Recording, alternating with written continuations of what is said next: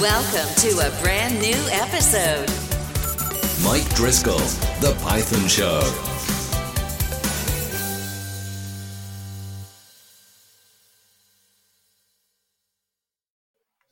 Ah, welcome to the Python Show with your host, Mike Driscoll. Today, I have the honor of having Luke, uh, Łukasz on my podcast. Um, Łukasz is a core Python programmer, and he also created uh, the Black formatter, which is a pretty popular code formatter for Python. Anyway, welcome to the show. Hi, happy to be here. It's so great to have you. I've, I've, I've been looking forward to our chat for quite a while. Could you uh, tell us a little bit about yourself and your journey to programming? Right. Um, these days, I work for the Python Software Foundation as the CPython developer in residence. Uh, although I probably shouldn't say the anymore, since there is three of us right now. Um, mm-hmm. Very recently, Serhii Storchaka and Petr Viktorin joined me. So now there's a three-person team. Um, I just had a meeting with the steering council just yesterday, talking about all the possible new things that we can do now that we have um, a larger staff uh, of core developers essentially on board for uh, supporting the rest of the team. So I've mm-hmm. been doing this uh, since June 2021. Uh, before that, I had a short stint at EdgeDB, a company co-founded by Yuri Selivanov, also one of the core developers of Python, a mm-hmm. person who uh, added async and await to the language. So uh, like a very okay. Important contribution that is dear to my heart. Uh, before mm-hmm. that, I spent five years at Facebook, uh, first in Vancouver, British Columbia, then in California. Uh, I enjoyed working in Silicon Valley. Um, it was very easy to meet uh, people who have tremendous experience and a lot of, you know, kind of interesting thoughts about anything tech related. So uh, you could you could meet anybody from Kent Beck to Guido van Rossum, who actually lived not far from where I uh, used to live. So uh, that was a fantastic place. I did move back to Poland in 2018 uh, for family reasons, and this is where I reside now. Um, I don't know what else you you, you want to know. Like I started using Python in 2004. Uh, initially, it was almost almost like a kind of slapstick comedy sort of thing where I got a script from a friend uh, who said this is going to help me with uh, linear algebra classes. The script was in Ruby, mm-hmm. uh, so I tried to download Ruby to my computer and install that, but the installer kept crashing. Like regardless of the version of Ruby I tried to install, that that was still hmm. a desktop computer on a you know running Windows XP. So mm-hmm. I literally typed into Google Ruby alternative and Python popped up. Uh, and, you know, mm. using that and looking at the Ruby script, I sort of figured out how I could use numeric at the time. NumPy was still not a thing. Mm. To mm-hmm. do something similar to what the Ruby script was doing. Uh, so this stayed with me ever since. That you know, it was incredibly easy to start but still incredibly powerful. And the computations that were possible to do were, in fact, not slow, uh, since mm-hmm. I had previous experience with the Java, and uh, you know, there for stuff to be actually very performant, you had to do a lot of work and be careful about how you are crunching numbers. And with mm-hmm. numeric mm-hmm. and later with NumPy, uh, the, the kind of vector-based programming allowed you to move a lot of the computation to be extremely efficient, like on the CPU and these days on the GPU. Uh, mm-hmm. So fantastic, right? Um, what else is there? I mean, yeah, like I, I'm I'm essentially in tech uh, since you know high school and later. I did programming all at university, so I uh, mm-hmm. graduated um, computer science at the Poznan University of Technology, uh, half a million people city in Poland where I reside now. Cool. That's a that's a pretty big town, at least from where I'm from, anyway. Right. So it's it's uh, essentially a good size uh, because it is big enough that it does have a regional airport. I cannot really go way further than maybe Nice or Milan from from Poznan directly, but what I can do is uh, I can hop through Frankfurt or Munich and then essentially fly anywhere. I successfully did that hmm just last month to Bangkok.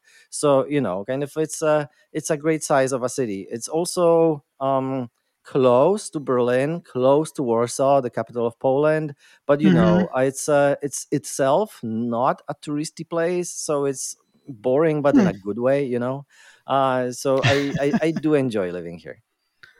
That's really cool. I I lived in Dallas for like two years, and that was that was fun because you it was a it was a big place. Kind it was still kind of flat like Iowa is, which is where I'm from, Right. but very different too. I did visit uh, Dallas this year uh, after the um, conference. Oh, this year? No, I'm I'm, yes, I'm I'm still in 2023 mentally. So yeah, uh, uh, you know, kind of uh, after PyCon 2023, uh, we hmm took a car. My family joined me, and we uh, drove from Salt Lake City all the way to Austin, and then hmm Dallas, where we flew from. Uh, to just see a bunch of things in between. So, you know, hmm uh, we saw Monument Valley, we saw Roswell, and so on and so on. Uh, but yeah, hmm th- we, we did see Austin and we did see Dallas. Um, I, it was my first time in Texas, so I was very curious about how it is like. Yeah, the cool thing about Texas is that you, well, one, it's huge, so you can see all kinds of different things, hmm and um, I mean, you can even have the coast if you're going to go south far enough.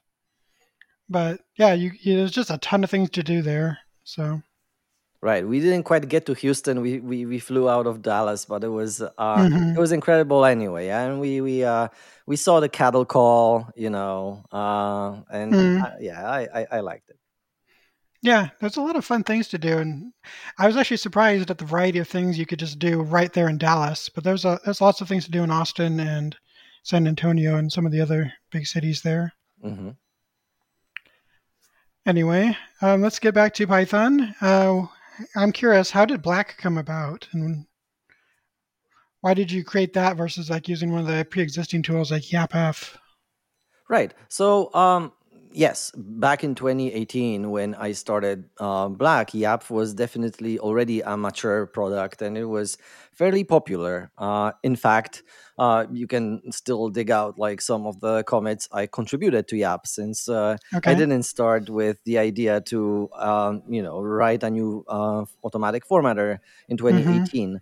Um, I did try to um, make Yap uh, even more configurable than it already was, eh, with Mm-hmm. the intent that I could uh, adopt it at Facebook where I worked at the time. Um, I was a part of a team called Python Foundation internally that was um, essentially responsible for developer efficiency around any Python usage at the company, which you can imagine is a lot of different users and um, Mm-hmm. you know it summarizes to some 20 something million lines of code right um, most of those lines of code were in fact uh, configuration where uh, at facebook there is this system that instead of writing uh, configuration in some um, more machine ready format like json uh, Mm-hmm. configuration is written in python uh, and then some sort of compiler is compiling this Python DSL into JSON, which then can be read by Mm-hmm. anything, right? You can read it Yeah.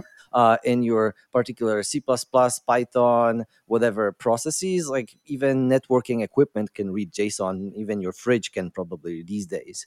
So, um, this sort of uh, two pronged approach where you had um, user visible Python that people edited and then uh, Mm-hmm. JSON as output uh, was pretty powerful because you could do mm, things that Python allows you to do, right? So you could define classes, you could have variables, you could have helper functions, uh, you could actually have comments, right? Like, you know, let's start Mm-hmm. with that, uh, and so on and so on. So, you know, along with looping and ifs and else's, it was actually way more expressive as as a configuration language than actual configuration languages would allow you to do. So Mhm. obviously, a lot of this uh, configuration was also formatted in sometimes very weird ways. Uh, you know, it was essentially free for all.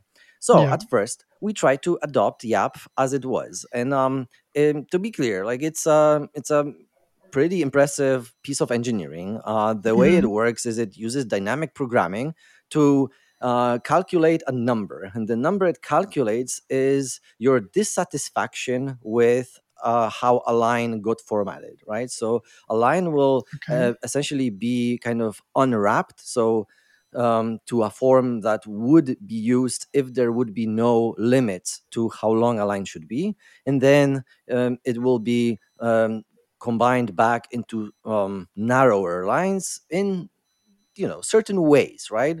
So the effects of such programming like of such wrapping will uh, end up having um, some visible artifacts and you can assign penalties to some of those forms like you don't Mhm. want to have a hanging closing parentheses because it's like you know 10 points of dissatisfaction and so on and so on um, Okay. so this entire configuration of the app is in fact uh, numbers that allow you to define what you feel is the least uh, you know um, satisfactory and what is the most satisfactory outcome for you um, as the output of your formatting and m- Mhm. being you know this mature project with some fiddling for of a style that you know um, already was growing at facebook uh, we tried to adopt it internally right Uh, Mhm. however we always mm, faced this issue where at some point uh, there would be an edge case that would be very hard to explain Uh, the formatting would be suboptimal but we wouldn't really know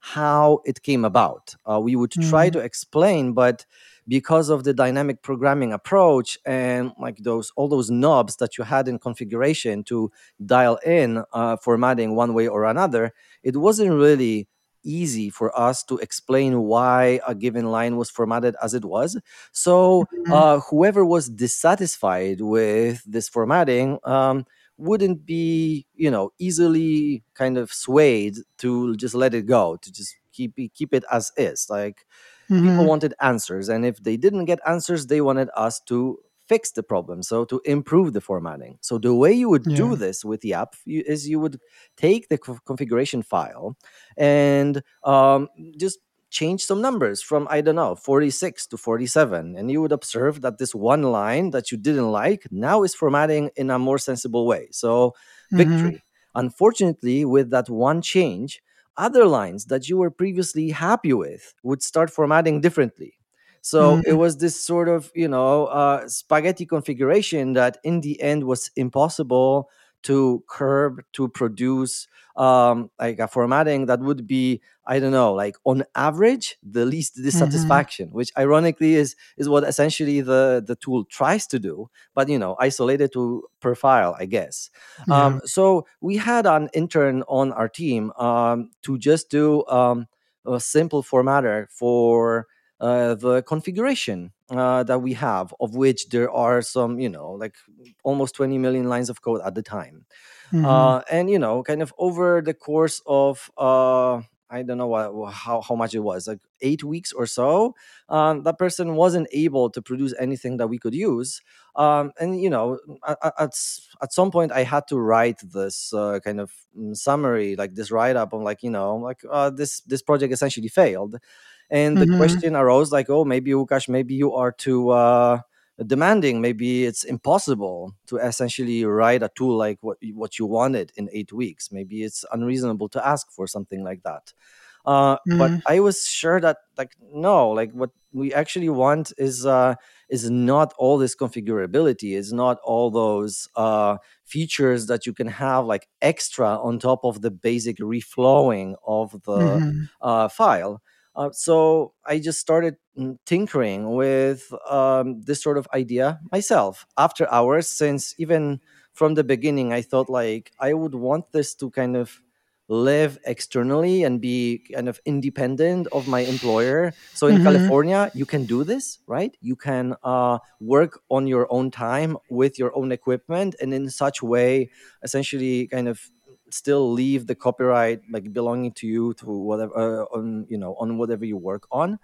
And Mhm. and, and so i did. Um after i released the first alpha version uh, which was heavily testing you know formatting on a bunch of open source projects and the standard library of python and whatever it very immediately got uh, you know popular for whatever reason. I don't know. Maybe it was just like this kind of this uh, snarky readme that i wrote at the time i kind of Mhm. resonated with people there was also the effect of you know at the time kenneth Reitz just saying like i like this you should look at it so people did um you know Mhm. so um back in 2018 mm, this started kind of very quickly growing and we Mhm. could quickly also added this as a project that was also usable at facebook if somebody wanted but at that point it was very early on it was it was nowhere near you know the stability that you would require for a Mhm. larger company uh, but what I could do when it was already running there, I could run tests with all those tens of millions of lines of code.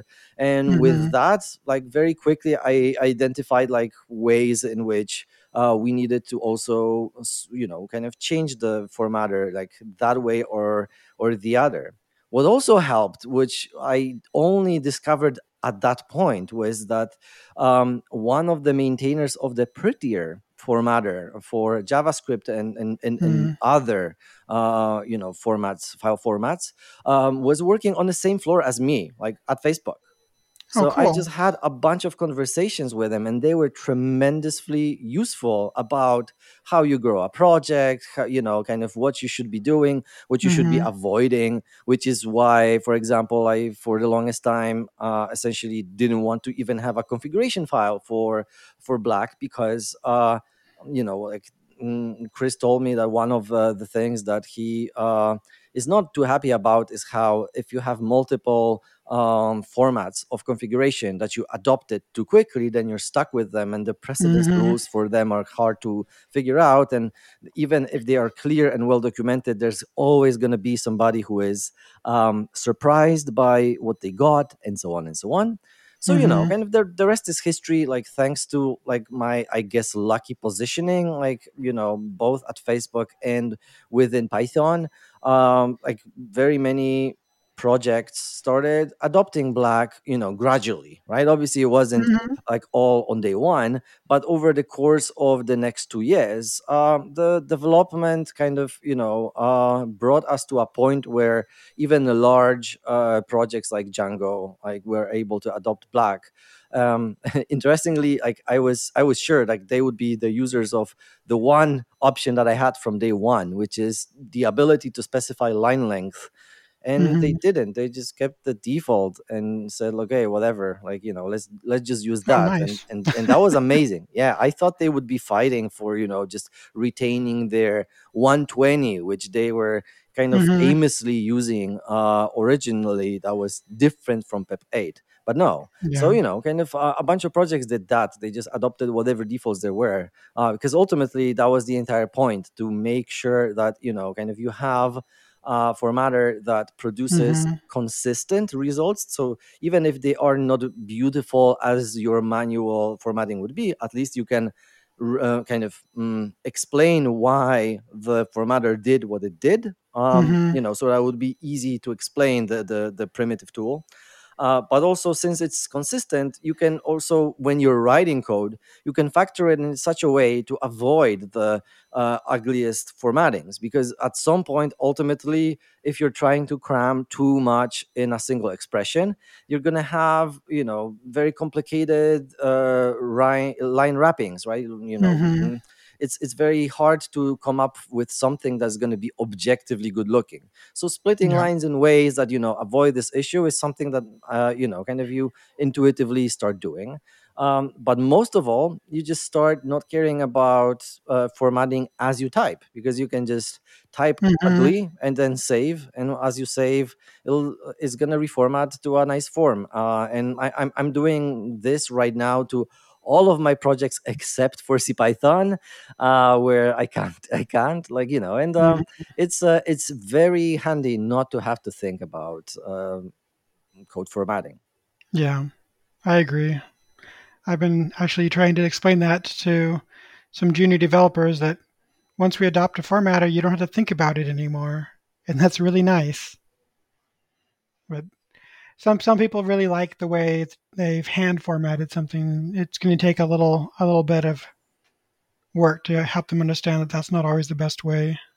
Right. So th- there is a safety hatch, right? There are uh, no format comments, uh, like format off and format on Mhm. comments that you can, you know, you use to uh, preserve formatting for, I don't know, some literals that you really need to align kind of in a special way.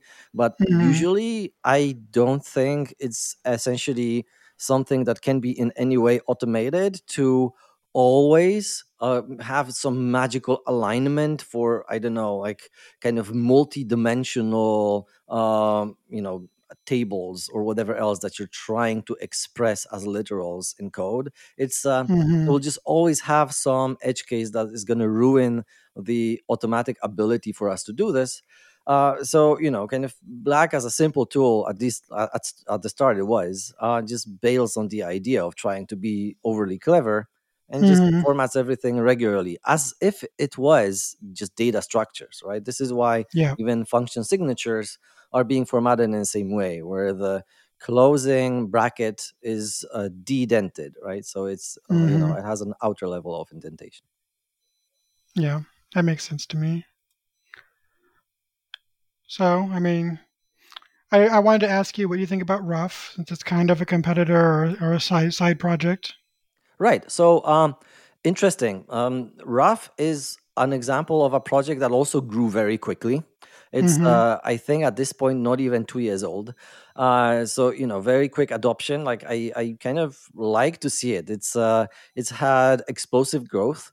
It originally started as a linter, um, and funnily enough, Yes. like that linter started with duplicating some of the work that I did uh, which I was very happy to see. So what happened Mhm. was um, a lot of people who use Pylint like didn't really see Ruff as the you know kind of replacement that they want since Ruff Mhm. didn't do full program analysis it only looked at the file that you had open at any given time uh, Yep. but when you did like that was very quick and it mm, did show you a bunch of uh, warnings so it was like flake 8 and in fact Mhm. it did originate with essentially re-implementations of uh, a bunch of flake 8 warnings uh, Mhm. but on top of the ones that ship with flake 8 uh, one some um, that were very um, added very early on were ones that are in an extension to flake 8 called uh, flake 8 bugbear which is something that i Mhm. started like back at facebook when i did a lot of code review and just end up ended up finding similar issues with uh, many of my coworkers is um, you know pull requests we, we call them diffs at facebook doesn't matter different terminology so you know Yep. uh, right so sh- seeing that Ruff is essentially implementing all of those um, warnings as well, like I tried it on a bunch of, of my projects of my own, and you know it worked fine. It just did what it uh, what what it said on the tin, doing it Mhm. very quickly. Says you know, unlike Flake Eight, it didn't really uh, re mm, read and reparse your source files for every plugin that you had enabled and you know using seven different technologies to parse the tree and whatever Mhm. including some of them that are just regular expressions which i think uh, the uh, code style mm, part still does which is kind of disgusting so like all of the things that uh, Ruff is doing like are just you know how you would do a clean room project you know from for for uh, in 2021 or 2022 wh- Mhm. wh- where whenever it originated uh, so i was very happy to see this and at some point uh, charlie did kind of publish interest on twitter about uh, adding auto formatting to this uh, so Mhm. it was obviously very interesting to see especially when i just saw him just randomly subtweeting parts of Black's uh, co- code base, uh, including some of uh, you know kind of Easter eggs that I placed in the source code early on, and they, they're still there. So I Mhm. knew that something is coming up, and then he did have a mm, issue open about like, hey, we're gonna be doing all the formatting, and I mm, had a bunch of interactions with um, him and um, you know other people on the team um, Mhm. during that phase when it was first you know announced but not ready yet.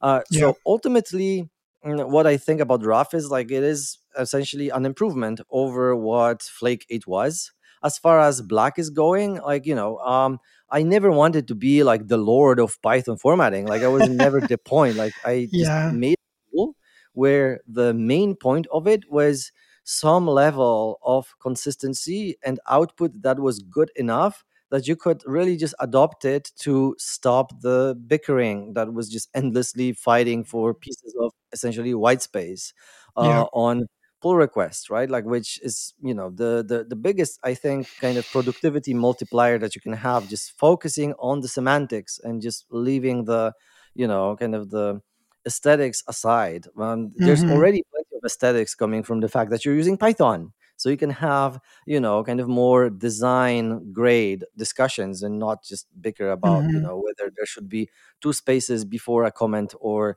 you should align it somewhere else whatever right uh, Yeah. so th- that was my ultimate goal and since um, Ruff wants to be a drop-in replacement for existing tooling it really Mhm. only could be one for black it couldn't you know easily replace yap since there is so many configuration toggles there that it Mhm. would be very hard for uh, a new tool to reproduce the output close enough that it wouldn't be disruptive so Yeah. obviously even in the case of black there are differences between what Ruff is producing and what black is producing especially that now in january what is happening is uh, black is going to have a new version that is going to have a new edition of a style that has a bunch of Mm. tweaks that we worked on over the past year uh, and you know the formatting is going to shift a little it shouldn't be a big difference but there's always Mhm. some differences between the years so um, if um, Ruff so far was very close to black, it might diverge a little. This is not intentional, you know, like mm,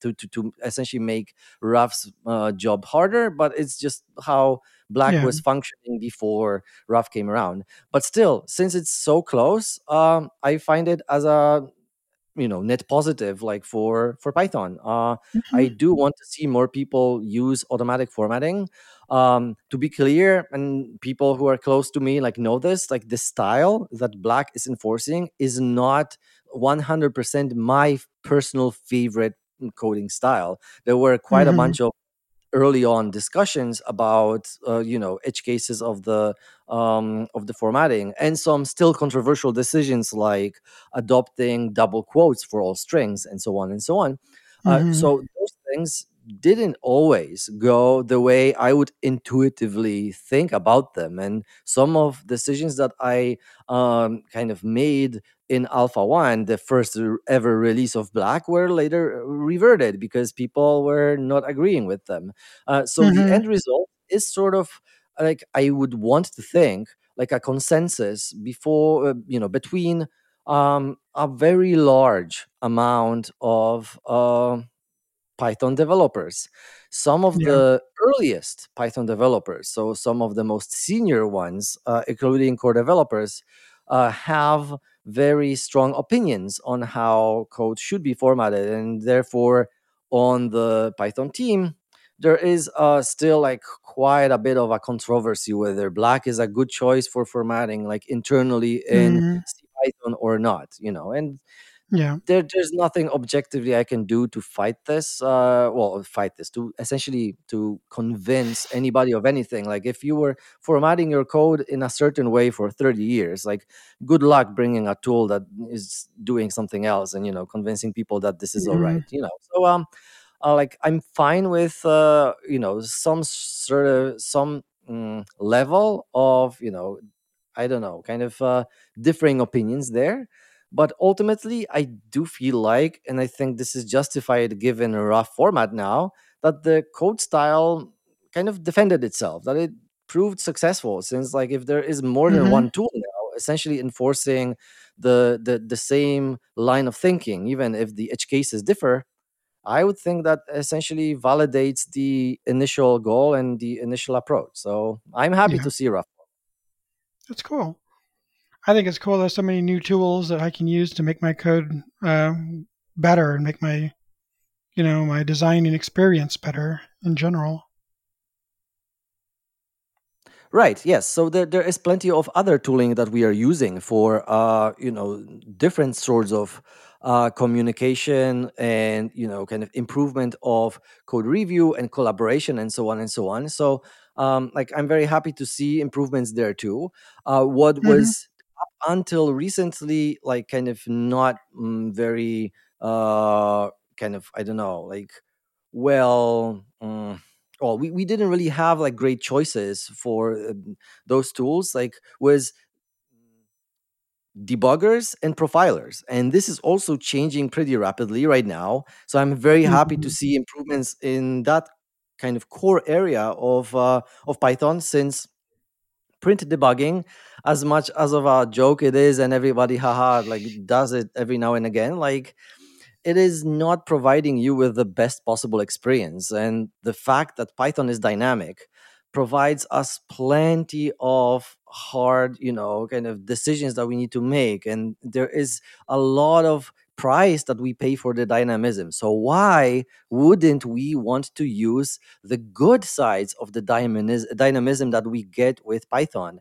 And some Mhm. of the best things that Python as this runtime first language provides is a tremendous debugging and profiling experience where you can literally just Mhm. you know stop a program at any given point and look around look inside so Yeah. nowadays with uh, debuggers like uh, Memray from bloomberg and with uh, new um, you know uh, well that that's more of a profiler and with debuggers based on features from um, like python 312 sysp monitoring uh, you can Mhm. get a way faster experience and you know kind of workflows were that felt like science fiction like just a few years back where you Mhm. can debug on your mac um, you know um, process that is running on a container somewhere else it might be a Mhm. different uh, you know cpu architecture it might run different versions of what you have locally installed and you can debug it you can walk around and whatnot. You don't have to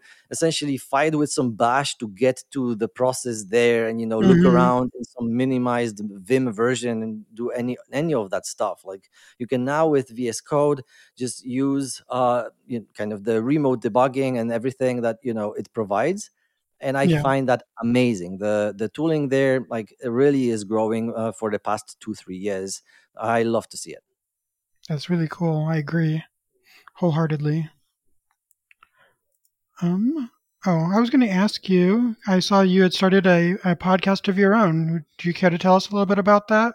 Sure. Uh, well, like that, that was a bit of an unexpected development. So, um, what happened was after the um, after PyCon uh, this year, uh, a bunch of us were talking about uh, kind of um, external discussions about ongoing development in Python and how um, we are not always, as core team members, clear about what is going on. And when, Mhm. uh, you know, kind of some messages um, that we did write, like, are misinterpreted, uh, you know, kind of then we can reach Hacker News page one and people Mhm. will discuss a thing that is not really what we're working on, or they will focus Oh. on a detail that is really irrelevant or misunderstood or whatnot. And the uh, I Mhm. kind of thought about this was that we should really just educate people about what is going on uh, in Python, like currently. My original idea for this was that, you know, I'll probably just do some, you know, videos about Python internals because the there's already a Mhm. book like Anthony Shaw wrote it. It's it's excellent Yeah. it is a bit dated right now because Python sees unprecedented growth like in the internals. So uh, Mhm. you know, probably ironically for um, like Anthony, like just uh, mm, kind of a lot of the pieces that he covered, where he literally in the book says that some of those things didn't change for decades, like a lot of those changed just in the past two three years.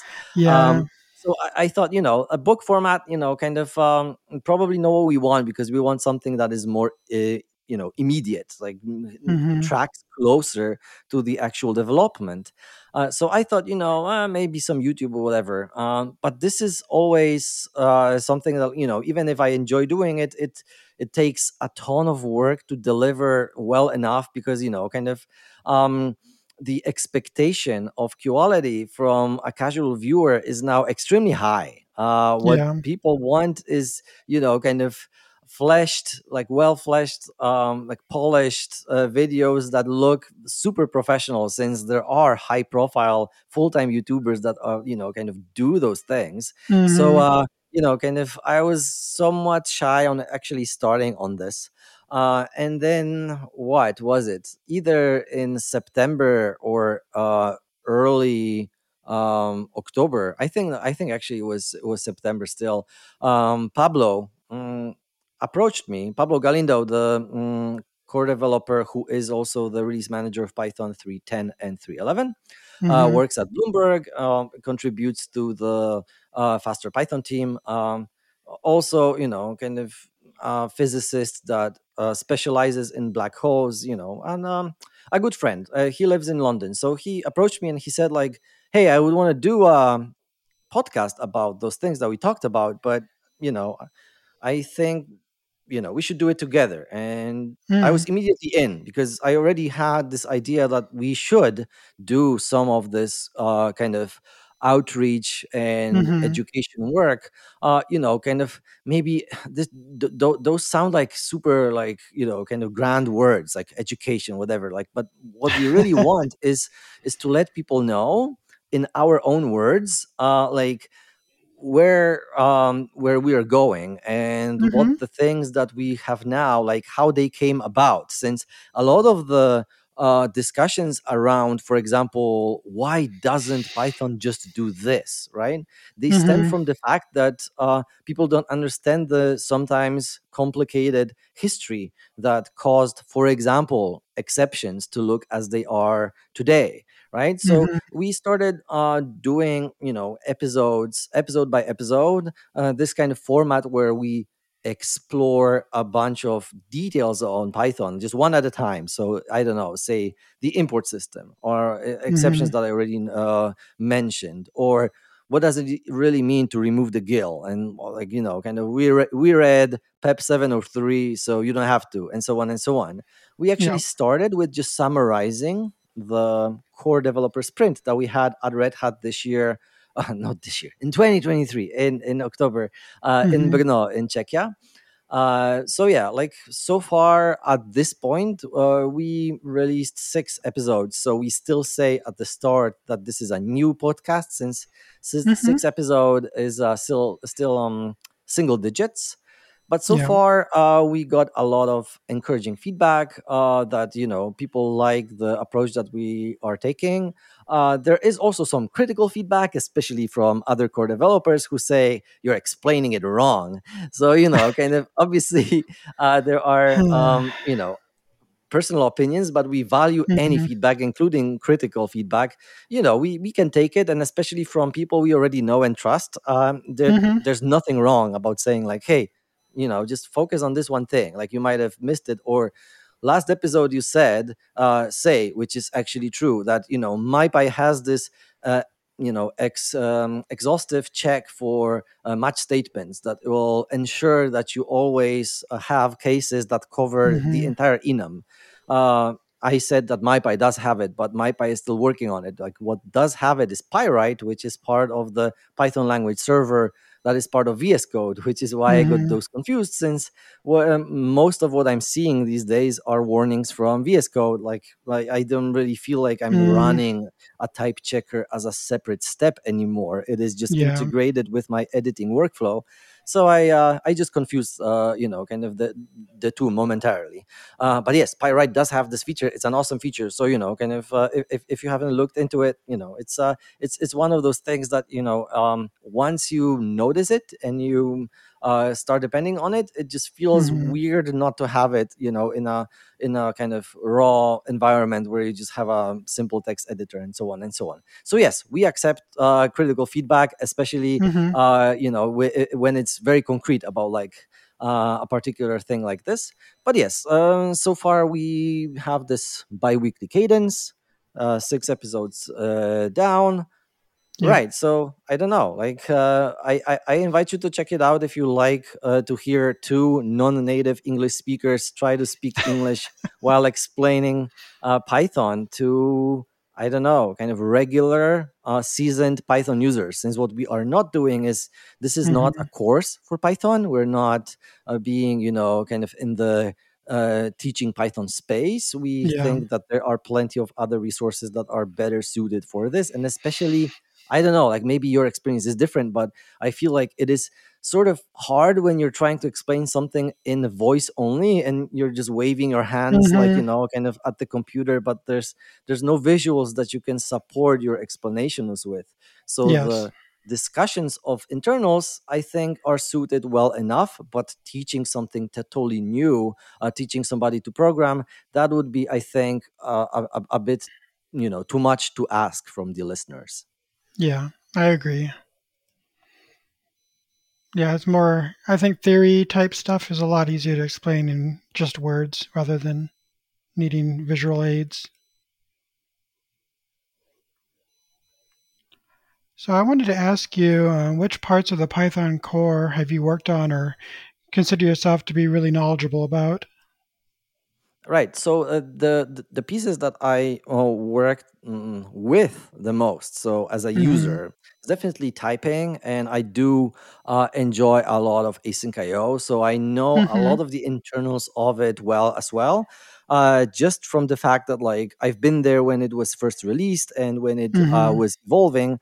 Uh, so I just you know it's easier to learn a bunch of things about the kind of uh, internals of something when you are seeing it evolve kind of essentially in real time Yeah. um, since you know when i started contributing to python back in 2010 that was because at the company i worked for at the time uh, ini files were very heavily used to just model essentially uh, like a dsl that later on ended up producing a bunch of uh, sql files and a bunch of cpp files that were then automatically compiled you know? So there Mm, was a bunch of code that was originally perl and then increasingly python that was dealing with those ini files. And i kind of identified a bunch of issues with config parser the built-in library to um, hmm read and uh, emit um, ini files.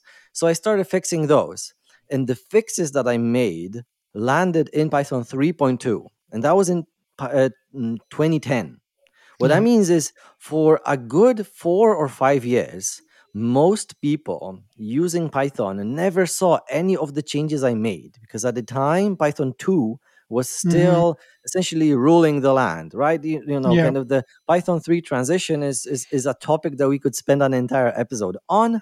Uh, it was hmm definitely uh, very rocky. There were times where we were really second guessing whether Python will survive as a language, this kind of rift between Python 2 and Python 3.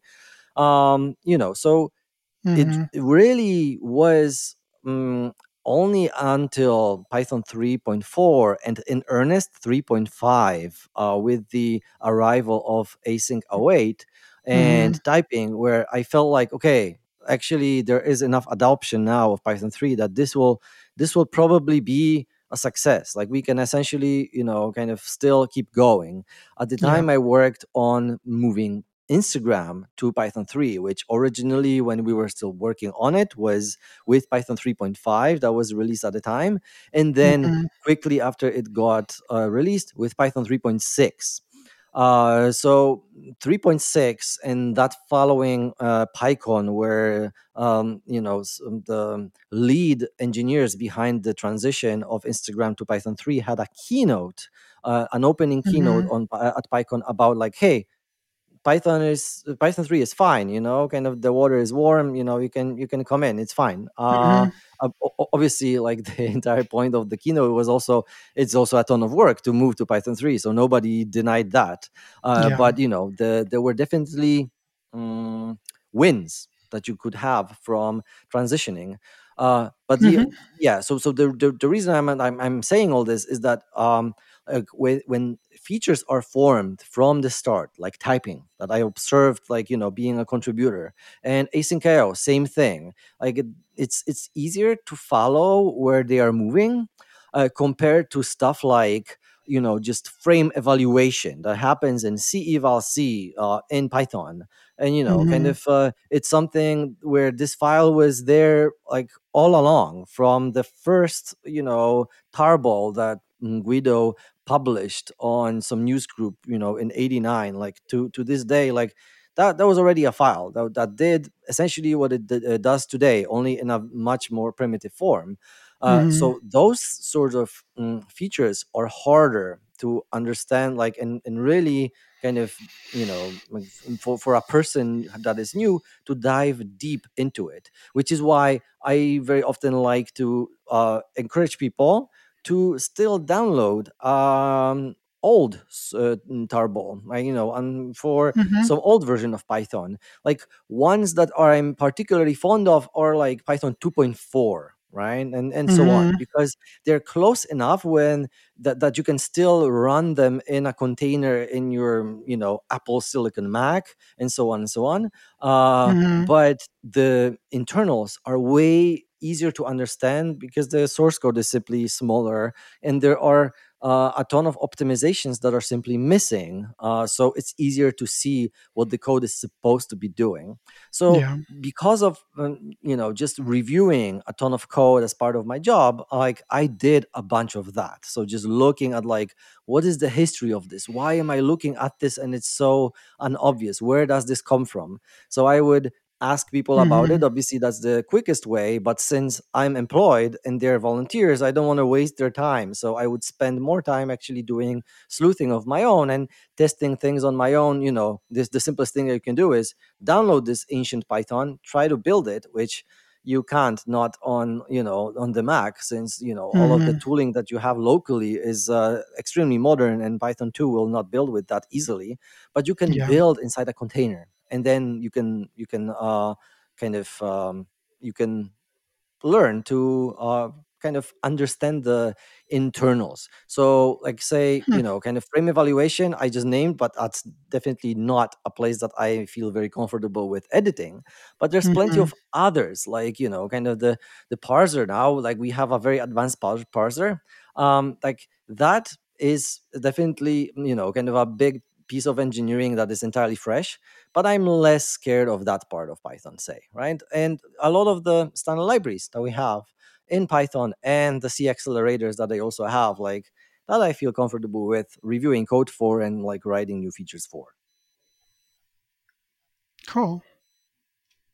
It's a lot of information, but I'm, I'm glad we talked about it. So it's uh, I, I've really enjoyed watching how the Python has changed, especially since 3.6. It's just like it's fun to see how it's how it's growing. It's type the type hinting has gotten easier to use. Um, async has also gotten easier to use, Oh yeah, definitely. and it's just it's just fun to see how it how it's evolved. Yeah, or like mm, now that we have an annual release um, cadency, right? So you have a hmm predictable calendar for when a new Python version comes out. Uh, you know, I got some feedback that that probably means that Python now is changing faster, right? But those things are kind of independent. Uh, since if mm you're just slicing the the sausage in thinner slices, you're gonna have more of them, but essentially it's still the same sausage, right? So Yes. the kind of acceleration of development of core python which is uh, an observable fact you can definitely see that there's more happening now that was happening uh, in 3 4 and 3 5 days so that hmm acceleration stems from the fact that there is a ton of investment in uh, core python right now so the faster Yes. python team working on the jit and the specialized interpreter you know okay hmm kind of all of those things um, is being sponsored by Microsoft and partially by Bloomberg as well. Um, the removal of the global inter- interpreter lock is sponsored by Meta, right? Where that was hmm originally where the mm, proof of concept Python 3.9 version and later on Python 3.12 versions were uh, produced by Sam Gross, right? So a lot of that investment, um, you know, kind of sees through fruits like of the larger scale changes that we can now attempt. In fact, like Yeah. my own work is sponsored by Meta, whereas uh, Petters is sponsored by Bloomberg. Um, and hmm the PSF is sponsoring Serhiy. So, you know, kind of there is plenty of uh, very tangible results from just having our corporate uh, sponsors just you know give money directly towards development of uh, new features of python and also for you know making sure that it is more secure right? Like for example hmm amazon is sponsoring a pypi engineer like that is uh, staffed to make sure that this is a secure package index and you know uh, Yeah. one of the the things that just happened uh, like super recently was that now we do require two factor on PyPI for you to be hmm able to publish packages. So as a just user who never publishes anything, you can still get away with no second factor authentication. But you probably shouldn't either. You should you should also just spend this minute or two that would be Yeah. just in you know necessary for you to be able to uh, kind of secure your account. But if you're publishing things that maybe thousands or millions of downloads later on is, uh, are going to consume, like you should be more, mm, you know, or, or like the most diligent you can be, right? You should be the most hmm responsible. So second factor uh, authentication definitely a factor there, like definitely something that we uh, wanted to have. So yeah, now hmm uh, thanks for uh, you know um, thanks to the efforts of uh, Mike, we have this. So I'm very happy to see this, and we have a core developer, uh, well, not core developer, um, um, dev- security developer in residence, um, and you know that is also a tremendous value added. Uh, Yeah. Seth Larson, uh, who is already you know kind of a seasoned uh, contributor to the Python ecosystem through his urllib three uh, maintenance and so on and so on. hmm Now he is uh, working directly on making uh, CPython uh, better and more secure um, kind of in terms of the entire ecosystem and how uh, the general, you know, kind of um, industry perceives Python and the surrounding projects. Like great Yeah. example is um, Python became a numbering authority for CVEs. So now we Mm. actually have, for the first time in history, the ability to assign CVE numbers to uh, vulnerabilities we identify, but also hmm more importantly, to assign what severity they have. Because sometimes, uh, you know, well-meaning researchers would assign a kind of higher than reasonable severity just so that their discovery would be, I don't know, more important, right? And like Yeah. kind of reach more people um, it, there, there's always some controversy behind this because on the one side if something is brought to light more it's going to be fixed sooner and people are going to update quicker so definitely there's some upside to it but there's also this sort of panic and unnecessary you know uh, kind of stress stemming from fixing an hmm issue that you know as the maintainer is not really something that can be exploited in the wild. So now with the security developer in residence, we are finally at the point where we can uh, have like a say in how the CVEs are numbered and uh, assigned hmm severities. So you know, kind of, I'm probably the best really time to be a Python user, but also a very fascinating time to be a contributor to the language since a ton of the changes people wanted for decades are happening hmm right now. Yeah. Yeah, I agree.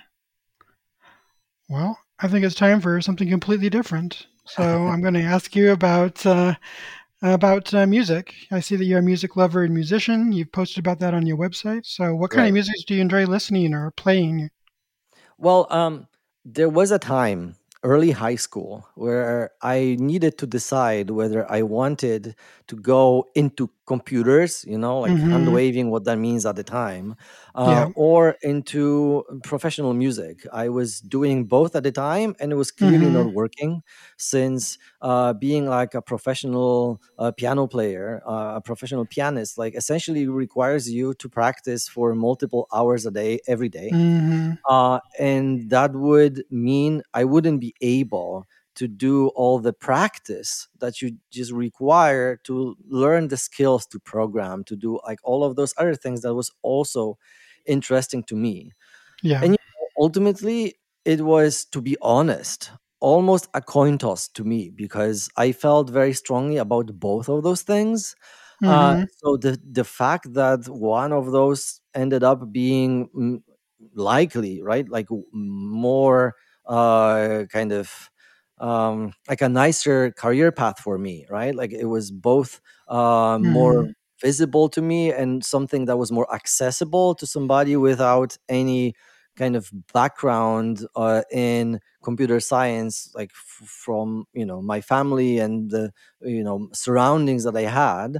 Uh, like hmm I didn't plan for any of this, right? I didn't know that I was going into something that is more reasonable than becoming a professional musician. Like that was Yeah. honestly not something that I was thinking of at the time. I just knew hmm that I just needed to focus on one or the other. But I, you know, always say that I believe everybody should stand on two legs. So, you know, kind of if you do have hmm just one uh, interest that defines you and it ends up being also your work uh, you can really go deep and have tremendous impact and i mm, totally hmm respect this. But the danger of this is that like now kind of necessarily you're treating everything very personally because it really defines you. It's it's everything to Yeah. you. And i i find that this is very risky right? For multiple reasons like if there would be anything that would make it impossible for you to continue where you're going. Uh, it would be hmm probably like a very, you know, kind of um, very hard moment in your life if you realized you cannot continue on the path that you ch- uh, chose before. So, standing on hmm two legs, having two uh, vaguely or not uh, at all related interests, like is something that I just naturally gravitated towards. And the the piano stays with me, and I still like play on it essentially pretty much daily. Uh, these days, more hmm like you know, kind of Rhodesy e piano, kind of jazz standards sort of thing uh, I do more of that. I do produce some electronic music, but I don't really spend too much time on this. Uh, but every Okay. day I will play some piano. Uh, that kind of calms me down, and it's something that you know, kind of to be able to have this three minutes of fame where oh there's a piano and you can play when you're meeting your python friends for once a year in in some hmm random city in the united states you need to practice so that you know when that moment comes you will not just say oh i wish i had my you know sheet music because i, I, I don't remember anything right so I, I i just Yeah. do practice but you know it's a it's a it's a thing that uh, ironically is um it's fun the more you do it because when you hmm first you know kind of read music and try to figure out how to play a piece um, there is effort there and there's this kind of focus that you need to put in consciously uh, consciously just so that you are able to play what you are supposed to play. But after enough repetition you no longer have to consciously think about the kind of the rhythm the melody the positioning of your hands and whatnot. Like that hmm takes care of itself. So now you can essentially think of expression. And with enough um you know repetition of that too you end up having you know kind of the piece evolve a little so that it becomes more yours. And at some point you just play it as if i don't know like it, it, it was something that you're cooking and it's something that you hmm know like how to cook because you specialize in it for months and months or hmm years or years. So it just becomes uh entertainment. Like even if it's just you know for myself uh i i do find it like a you know almost a form of meditation ho- honestly. Hmm so so Yeah. yeah uh music it's important to me. Like if if you have something else like that's amazing but i highly recommend you having you know at least one other thing that you can uh kind of you know find joy in besides your day job hmm Yeah. Having a hobby or some other creative outlet is definitely recommended. All right. Well, I think we've reached the end of the show, but I wanted to thank you so much for coming on it and being with me. It's been an honor to chat with you about yeah my Python. Pleasure yeah, thank you so much. And we'll see you all next time. Make sure to leave a review. This makes our day and fuels future episodes. Mike Driscoll, The Python Show.